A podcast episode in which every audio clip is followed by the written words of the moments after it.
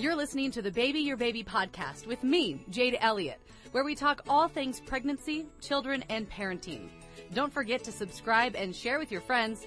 Baby Your Baby is a KUTV2 News podcast and is sponsored by Intermountain Healthcare, Broadway Media, and the Utah Department of Health. You're listening to the Baby Your Baby podcast with myself, Jade Elliott, joined by Dr. Caitlin Carpenter, pediatrician with Intermountain Healthcare. Thanks for joining us. Thank you for having me. We are talking about a topic that I know is a hot topic for a lot of parents, a lot of pediatricians, a lot of childcare providers and caregivers, and that topic, screen time for your babies and toddlers, and kind of what parents really should know about it. Um, I know that there are a number of studies that have been done uh, when it comes to the appropriate amount of screen time or no screen time at all. And it just kind of all varies depending on the age of your children Sure. a little bit. Um, because they can also be powerful learning tools. Right. Uh, and I've noticed that, you know, with our kids. Um, so, first of all, let's talk about kind of what the recommendations are when it comes to screen time. Sure. You know, screens are everywhere these days, and so parents really do have to think about, you know, what's the best way to use them? What are the guidelines? How do we keep our kids safe and healthy around all this constant media use? Luckily, the American Academy of Pediatrics has issued some really good guidelines on what is appropriate media use and what is not based on age. Um, one of those first guidelines is that kiddos under the age of 18 months, so all of your little, little babies, really should have zero screen time except for video chatting. Okay. And the reason is, is at that point in time, they really aren't able to process that information. They're not learning a lot there, and they might be missing out on some really key interactions with parents and caregivers and things like that. And so, as much as you can, avoid screen use at all below that age. Mm-hmm. Between 18 months and 24 months, we can start to use screens a little bit, but we really want parents to still be thoughtful at that point in time of, is this healthy? Is this something that our kids should be doing?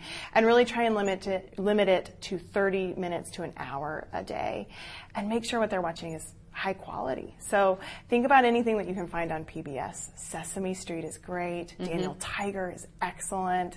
Uh, we just want something that's actually educational and is going to really help further your kid Yeah. to becoming a great person. Yeah, and brain development. and- Exactly. And, those, those educational tools. Yeah. So, over two, what's that look like? So over two, we finally are allowing a little bit of screen time. It actually can be valuable at that age if you're thoughtful about how you do it. Uh, we still want to limit them to just an hour a day. And really, as much as you can, try and make it high quality. Just like between 18 and 24 months, Sesame Street is always great. Daniel Tiger is always good. All of those things that are teaching them their letters and their numbers and helping prepare them for school later on are wonderful. Yeah, absolutely. Because even schools now these days are starting to incorporate some tablet use as well. Mm-hmm. Because there is a part of it that at the end of the day, it's the way of the world Right. utilizing these for tools. And so if we're utilizing them at the proper age for the proper amount of time mm-hmm. with the proper educational materials, Right. then there are some benefits. Yeah. And part of that too is just how are you interacting with your child when mm-hmm. you're using these screens and using all of those things. One of the most powerful tools is just to watch it with your kid and talk with them about it. Mm-hmm. So you can be watching the most high quality programming, Sesame Street all day, every day. But if you're not talking with them, you're not going to get all of out of it all out of it that you want to. Um, so sit down and you know count with the count, joke with Elmo, and talk to your kid about what do these letters and numbers mean, and you know if you're watching Daniel Tiger, what do these emotions mean, and what are you learning from it, and then it can really be a very good educational tool. Right. So harsh words. Don't use it as a babysitter. Right. use it as a tool and time to spend with your child, uh, helping your child kind of um, learn more from you know some shows Yeah. and some resources and things like that. It can be really tempting to use your cell phone and other things like that, like an emotional pacifier. Mm-hmm. And certainly we see it all the time in the office. oh, guilty as charged. Oh, for sure. Everybody is. And, and it's great for a second when you need it. Like in uh, public settings. Yes. if you're having that meltdown in the middle of the supermarket, who hasn't pulled out their phone in that right, situation? Right. And, and just said, please watch this video for 10 seconds. Mm-hmm. And, and it works great. And using that sparingly can be a really good thing you know, I'm not going for perfect parenting. The real world is the real world. And right. so sometimes you got to do what you got to do. But, you know, try every day and just make it as good as you can. And really try and help your kid learn other coping strategies. So maybe instead of pulling out that phone, maybe a hug from mom or dad, or distracting them with something else good, or, you know, joking mm-hmm. with them about something, some other way to kind of get through those tough times is a good thing to teach your kid. Absolutely. Yeah. So, talking about kind of co-watching um, or co-playing some of those games mm-hmm. on, uh, you know, the, the, iPad or the phone or, or whatever, even just the TV. Um, should we still be limiting our time doing that with them? In regards to the co-watching and things like that? Yeah. Still with that, I want to limit it to no more than an hour a day, mm-hmm. ideally, mm-hmm. because there's so much more that they should be doing with their day. The worry is, is that if we spend more than an hour, then they're missing out on playtime. They're missing out on time to be creative and explore and, and just really learn all the other valuable skills that are out there in the world. Talk to me a little bit about um, how it can affect negatively in any sort of development or you know i've read and like i said i mean there's studies about just about everything mm-hmm. out there um, does it affect their eye health or um, you know, the, the cognitive abilities. Mm-hmm. I think the biggest thing that we worry about is language development. So learning to speak and gaining words as fast as possible.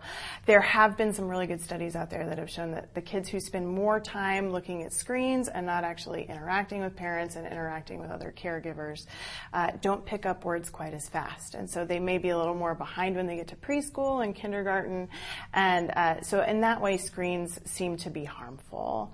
The other thing that we've seen in some, several studies is that you know, kids who spend more time on screens are sending, spending more time sitting still. And mm. so there is some connection there with obesity as mm-hmm. well, which is a problem everywhere right now. And so any little bit that we can do to change that is important.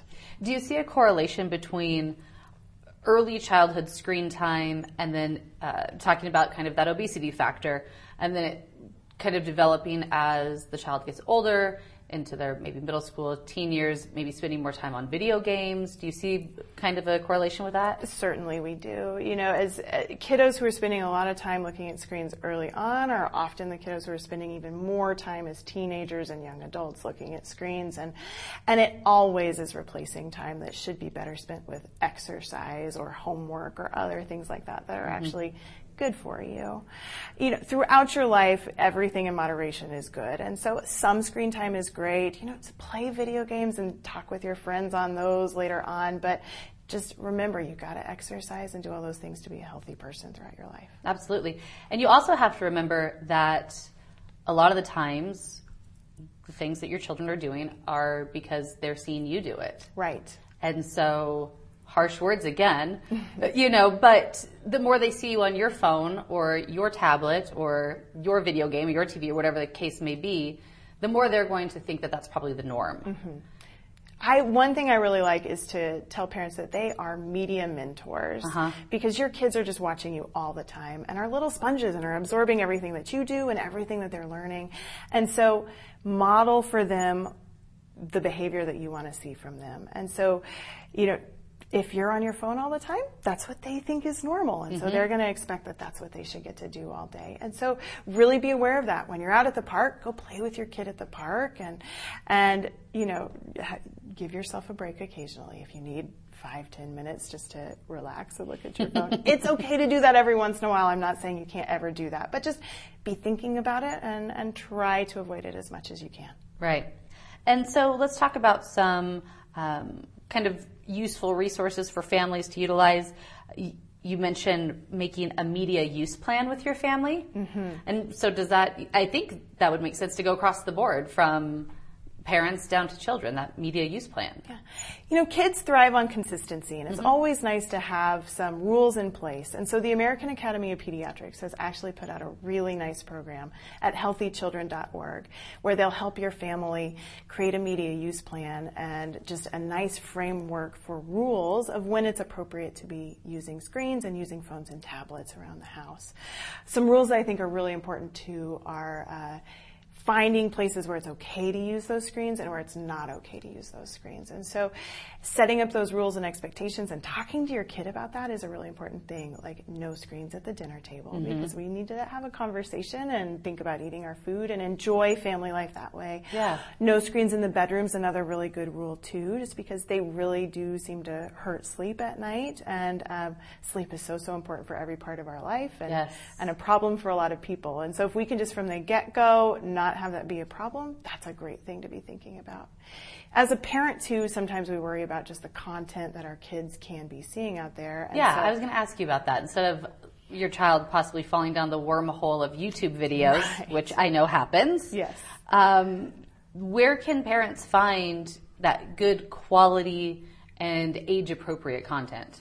One of my favorite websites is commonsensemedia.org. And out there, they've reviewed apps, they've reviewed uh, so many different things games, videos, movies, all of that's out there and reviewed and can tell you kind of where it's age appropriate and what things might be on there that you should be worried about.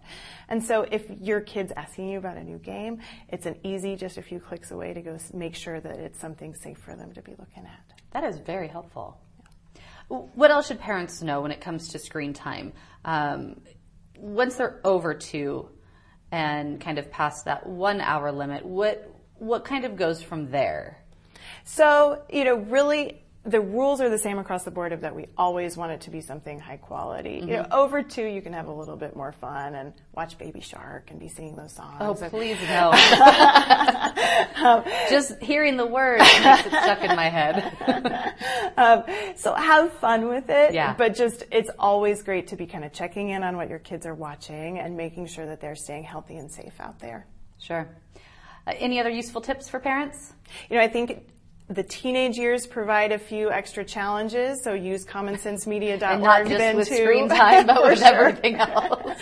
but just be aware of who your kiddos are talking to out on the internet yeah. and monitoring that too. But that could be a whole nother podcast. Couldn't it though? Yeah, safety first all around. All right, Dr. Caitlin Carpenter, thank you so much for being with us and uh, sharing these useful resources and good guidelines uh, when it comes to screen time for our babies and toddlers. And that concludes our Baby Your Baby podcast.